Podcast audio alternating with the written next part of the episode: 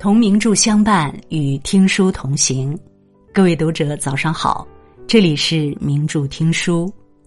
今天和大家分享的文章是《简爱教给我的六件事》，每个人都应该明白。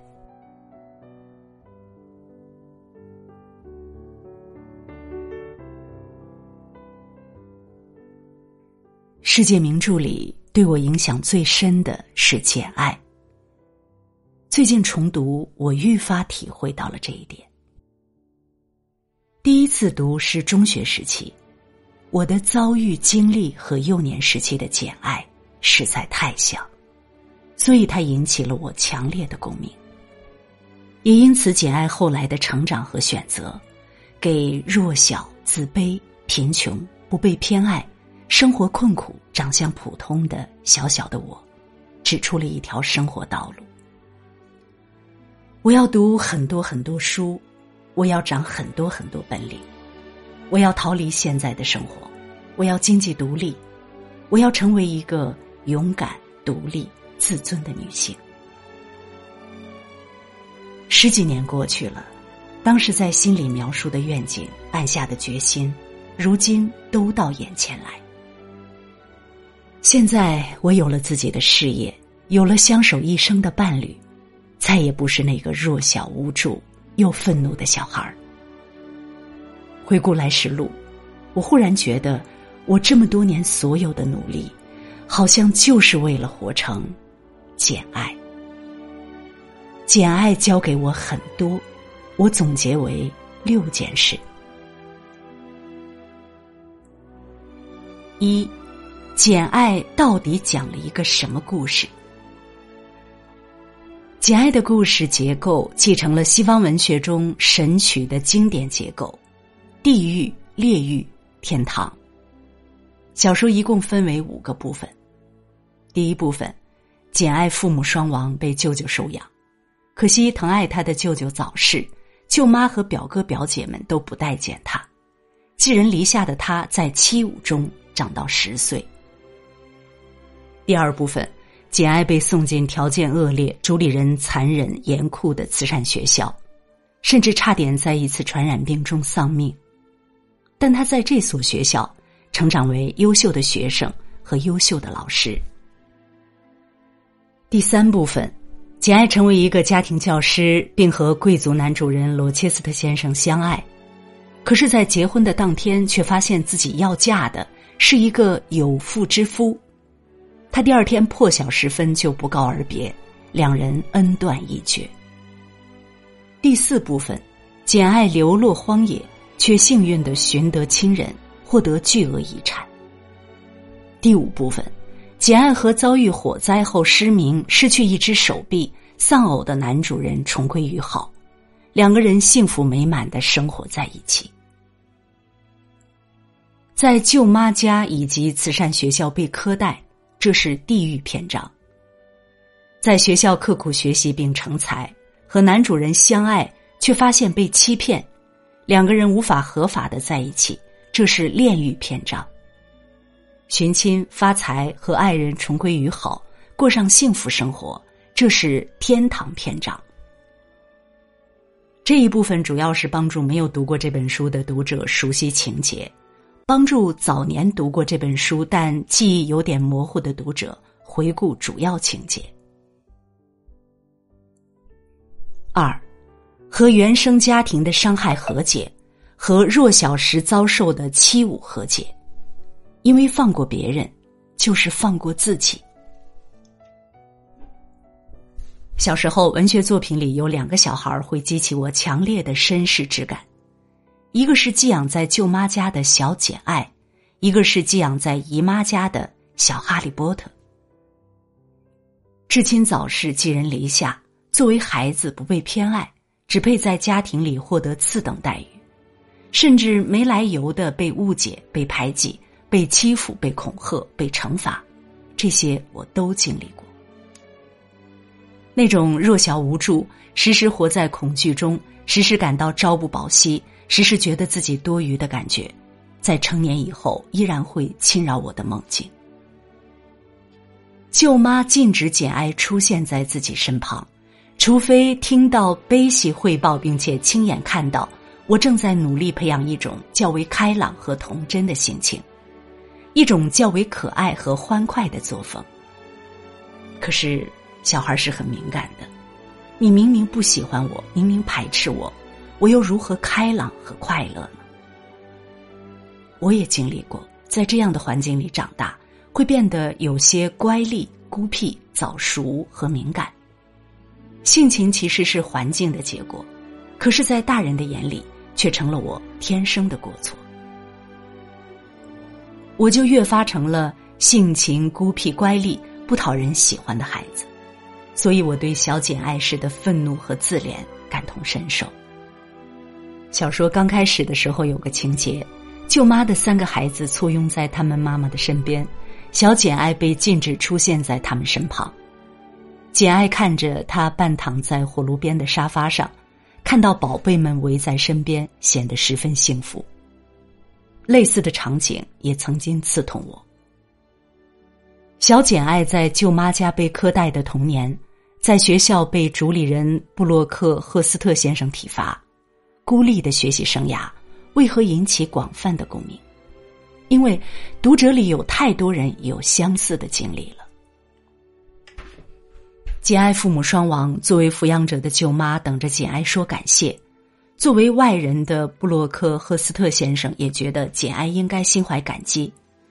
可是作为被抚养者的简爱，却在等着舅妈说对不起。简爱说：“他们全都说他对我恩义深重，这种恩义。”不要也罢。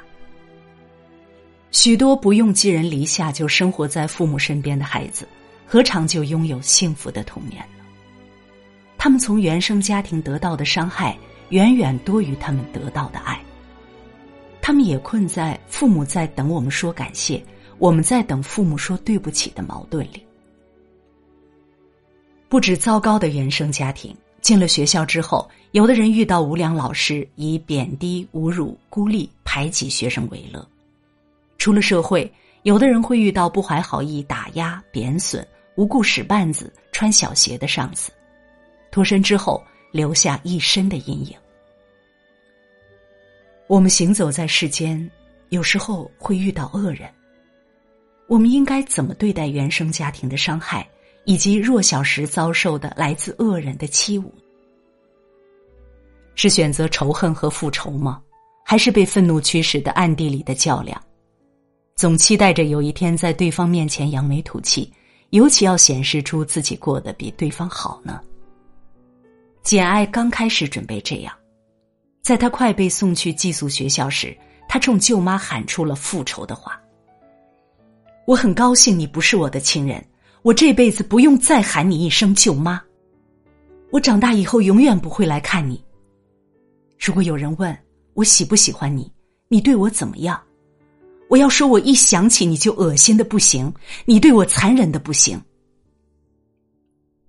在控诉和威胁瑞的太太的时候，他感到一种前所未有的自由和胜利，好像无形的枷锁已经爆裂。心境宛如一片着火的荒山野岭，这种感觉很爽，所以对我们充满诱惑。可是简爱最后选择和解与放下。当瑞的太太病重时，他不计前嫌，跋山涉水的去看望她，并且耐心陪伴需要他的两位表姐。哪怕他们一开始像曾经一样不喜欢他，但他毫不在意。其实，只有人特别弱小的时候，才会特别在意别人是如何对待他的。这归功于他在学校里结识的好朋友海伦带给他的积极影响。海伦是一个心胸宽广而强壮的十四岁女孩。她被特别针对她的老师体罚和打压，是个苦命的孩子。可是她从不抱怨，并不是因为她懦弱，而是因为她通透。简爱对舅妈瑞的太太的苛待耿耿于怀，海伦却跟她说：“努力忘掉他的刻薄和这种刻薄引发的愤慨，不是能让你更快乐吗？”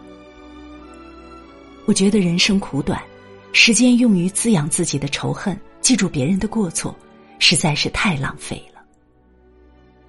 面对糟糕的原生家庭和生活里的恶人，我们有两种选择：一种选择是做蜗牛，永远把过去背负在身上，怨恨痛苦，终身不得解脱；一种选择是做蝴蝶，这种经历是厚厚的茧，我们破茧而出，变成自由的蝴蝶，到更宽广的世界里去。我不敢教大家原谅，我觉得原不原谅是自己的事。有些特别恶劣的人，或许根本不配得到原谅。我说的和解，也不是去和曾经出现在我们生命里的瑞的太太和布洛克赫斯特先生把手言欢。这种和解是对自己宣告，这些事对我来说不再重要了。这种和解是心理上不再做那个孱弱的、无能为力的受害者。因为只有我们不允许，他们就再也无法伤我们分毫了。这种和解表面上看是和伤害我们的人和解，其实是和我们心里那个不幸福的小孩和解。而且，曾经我们眼中的恶人，真的是十足的恶人吗？多年以后，简爱想到自己的舅妈瑞的太太，她理解了她对自己的后妈心态。我是外来者，又不是她娘家的了。原来的亲戚关系在她丈夫死后已经消失，她怎么能够真心喜欢我呢？因为曾经勉强许下的诺言，不得不充当母亲的角色，照顾一个自己根本不爱的陌生孩子。眼睁睁的看着这个一点都不讨人喜欢的外人闯进家门住下来，他应该烦也烦死了吧？所以这种和解。是不再期待别人是完美无私的，不再期待每个人都会发自内心的喜欢和善待自己，是开始学会站在别人的角度理解问题，然后达成的理解。和原生家庭的伤害和解，和弱小时遭受的欺侮和解，是放过别人，也是放过自己。三，永远做个热爱阅读的人，因为阅读是最好的精神避难所。也是抵御平庸最好的武器。起初，简爱把阅读当成避难所，她总是带着书爬上窗台，拉紧红色窗帘儿，给自己制造一个有着双重屏蔽的圣地。书带她远离了这个排斥她、孤立她的家庭，带他远离表兄的欺负、舅妈的苛责、表姐妹的孤立、仆人的栽赃陷害，带给他仅有的快乐。我实在太懂简爱了，没有比书籍更好的精神避难所了。它可以让我们暂时从现实抽身，无论现实多么让人痛苦和难以忍受，通通都会推到身后。它可以带我们到从未到达的远方，见识从未听说过的风物人情。可以带我们到历史上某个伟大心灵的深处，倾听非凡的知识和思想。可以带我们在故事里。经历不止一次的人生。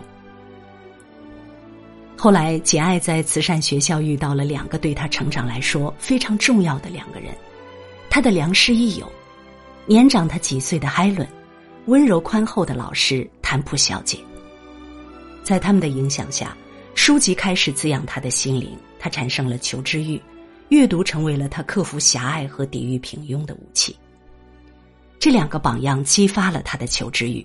阅读对他来说不再仅仅是避难所，而是了解世界、获得知识、培养思想、发展心灵力量的主要途径。他们展示给简爱的是一种充实的精神生活，简爱的作者夏绿蒂·伯兰特推崇的也是一种充实的精神生活。简爱对阅读的热爱贯彻终生。为什么简爱能放下小时候的偏激和愤怒？和曾经苛待自己的人和解呢？为什么贫穷的女家庭教师简爱面对那些身着华服的达官贵人可以表现的不卑不亢？为什么简爱可以和年长自己二十岁的罗切斯特先生平等交流？因为他在阅读里遇见了更宽广的世界、更复杂的认知、更深邃的思想。这种见识和思想超越阅历，超越年龄。他用知识和思想抵御平庸，他用知识和思想去对抗一切。永远做个热爱阅读的人，因为阅读是最好的精神避难所，也是抵御平庸最有力的武器。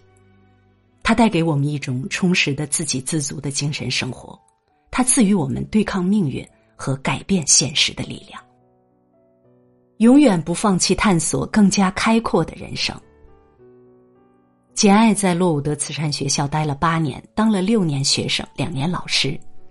有一天，他突然发现洛伍德成了他的全世界。这么多年来，他一直在洛伍德的规则和系统之下生活。我和外界不通音讯，学校的规矩、学校的职责、学校的生活习惯和思想观念，学校里众人的声音、面孔、言语、衣着和好恶，这些就是我所了解的生活。现在我觉得不够。我只用一个下午便厌倦了八年墨守成规的日子。他想要新的职位、新的房子、新的面孔、新的境遇。没有人给他介绍工作，他就自己在报纸上登广告。他在索恩菲尔得到了一份家庭教师的工作，离米尔科特很近。他说：“米尔科特是某河畔工业大镇，相比非常豪华。”越繁华越好，至少意味着生活会有彻底的改变。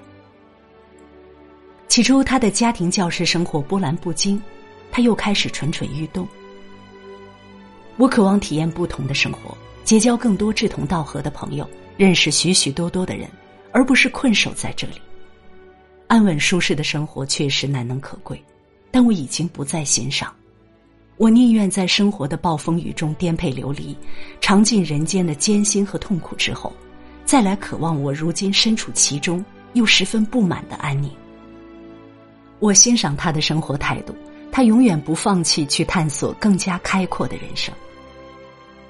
金庸先生说：“人生就是大闹一场，然后悄然离去。”树林里分出两条路。哪怕那条安稳、没有风险、充满安全感的路充满诱惑力，我还是会选择踏上能让我体验更丰富、更充实生活、能让我大闹一场的那条路。面对生活，永远充满勇气，永远不放弃探索更开阔的人生，永远敢于拥抱不确定性，永远不惧打开更多的可能性。五。不是只有美貌的姑娘才能得到爱情，不美的女孩也会有人欣赏和喜欢。我第一次读《简爱》，印象最深的其实是，简爱是个丑姑娘，但这并不影响有人欣赏和喜欢她。记得看过一条微博，一个对自己的长相没有自信的女生，看到一篇文章说，丑姑娘也有人喜欢，不过是《简爱》作者夏洛蒂·波兰特的意淫。竟然躲在被子里哭了很久。一颗多么卑微的想要被人喜欢的心啊！我觉得需要有一本像《简爱》这样的书，以长相普通甚至有点丑陋的女孩为主角。需要有一本像《简爱》这样的书，告诉年轻女孩，爱情不全是以貌取人，世上也有脾性相投和灵魂契合的结合，幸福程度并不亚于男才女貌式结合。需要有一本像《简爱》这样的书，告诉我们思想品德和性格的魅力可以超越美貌。我觉得需要有这样一本书，给全世界长相普通的年轻女孩一点信心，因为他们在成长的过程中，可能要承受来自四面八方的恶意，这些恶意足以打倒他的自信，给他们带来沉重的自卑。简爱小时候，仆人们私下里议论她。如果她是个漂亮的乖孩子，人们会同情她的悲惨遭遇；可是她丑得像一只小癞蛤蟆，谁也不会可怜她的。如今我已经不太需要别人对我容貌的肯定以增进信心了，因为外在评价已经对我的自我价值感不会有特别大的影响。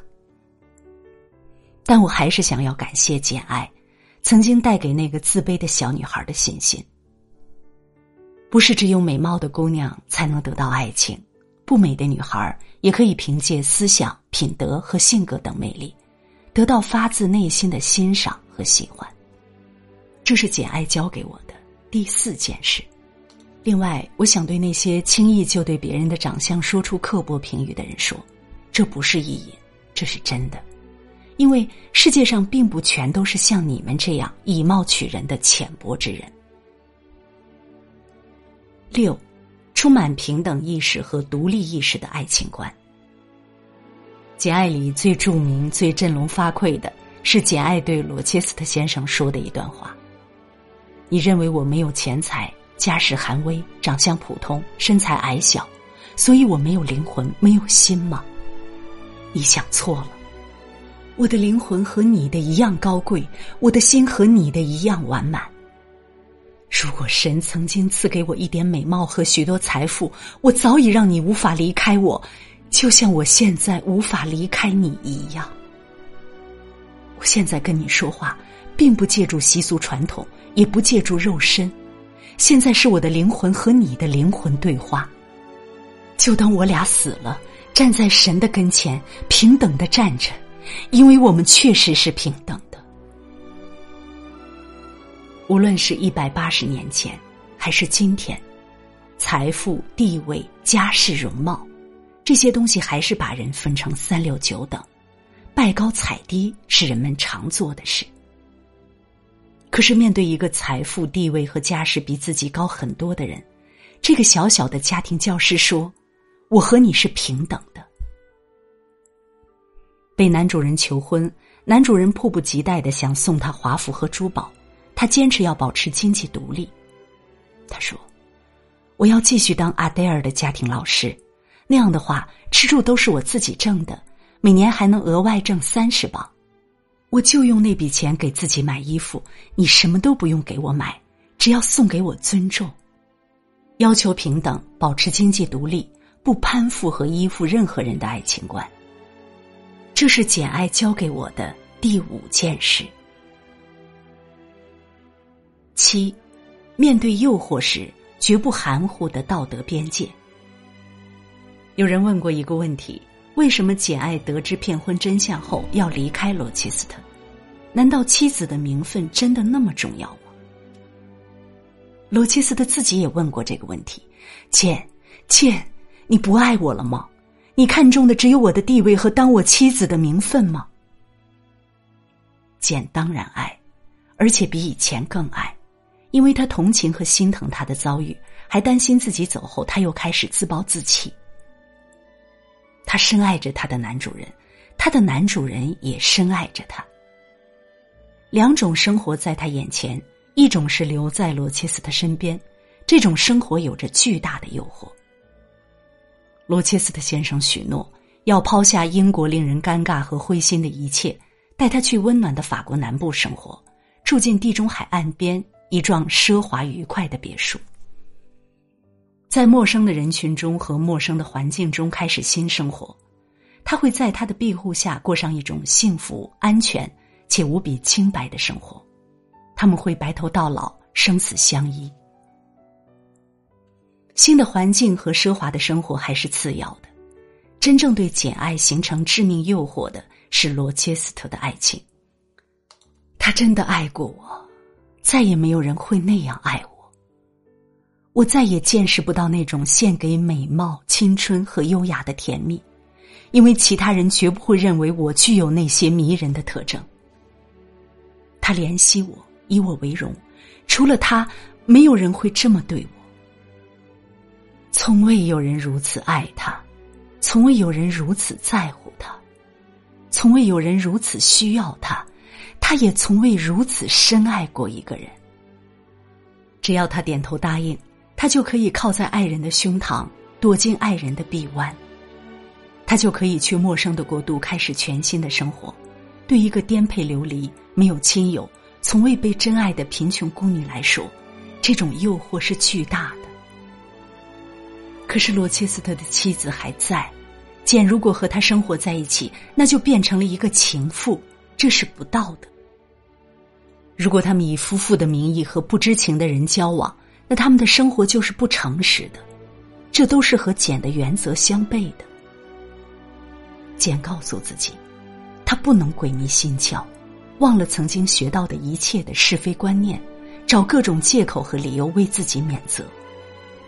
他显示出高度的自尊。我在乎我自己，越是孤独，越是没有朋友，越是没有帮助，我就越尊重自己。我要遵守神颁布和人制定的法律，我要坚持的原则是我清醒时认可的，而非我发疯时听到的，比如现在听到的那些。法律和原则不是用于没诱惑的时候，而是用于现在这样，当身体和灵魂反抗他们的制约的时候。他们既然是严格的，便不能违反。如果我为了一己之便就违反他们，那么他们价值何在？生活中和简爱所面临的类似的情景其实很多：和已婚人士保持距离，无论他多么温文尔雅、充满魅力，可以赚很多钱，但是以欺骗和损害他人为代价的工作不要做。出差的时候。接受上司潜规则就可以获得职场升迁，但坚定的拒绝。所谓的原则，就是面对诱惑的时候用的。做一个诚实清白的人，面对诱惑时保持绝不含糊的道德边界，这是简爱教给我的第六件事。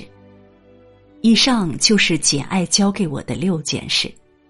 如果说教父是男人圣经。我觉得《简爱》就是女性圣经。它教给我们成为勇敢、独立、自尊的女性，所有的事。点个再看，与朋友们共勉。如果你喜欢今天的文章，别忘了在文末点一个再看，也欢迎您留言并转发。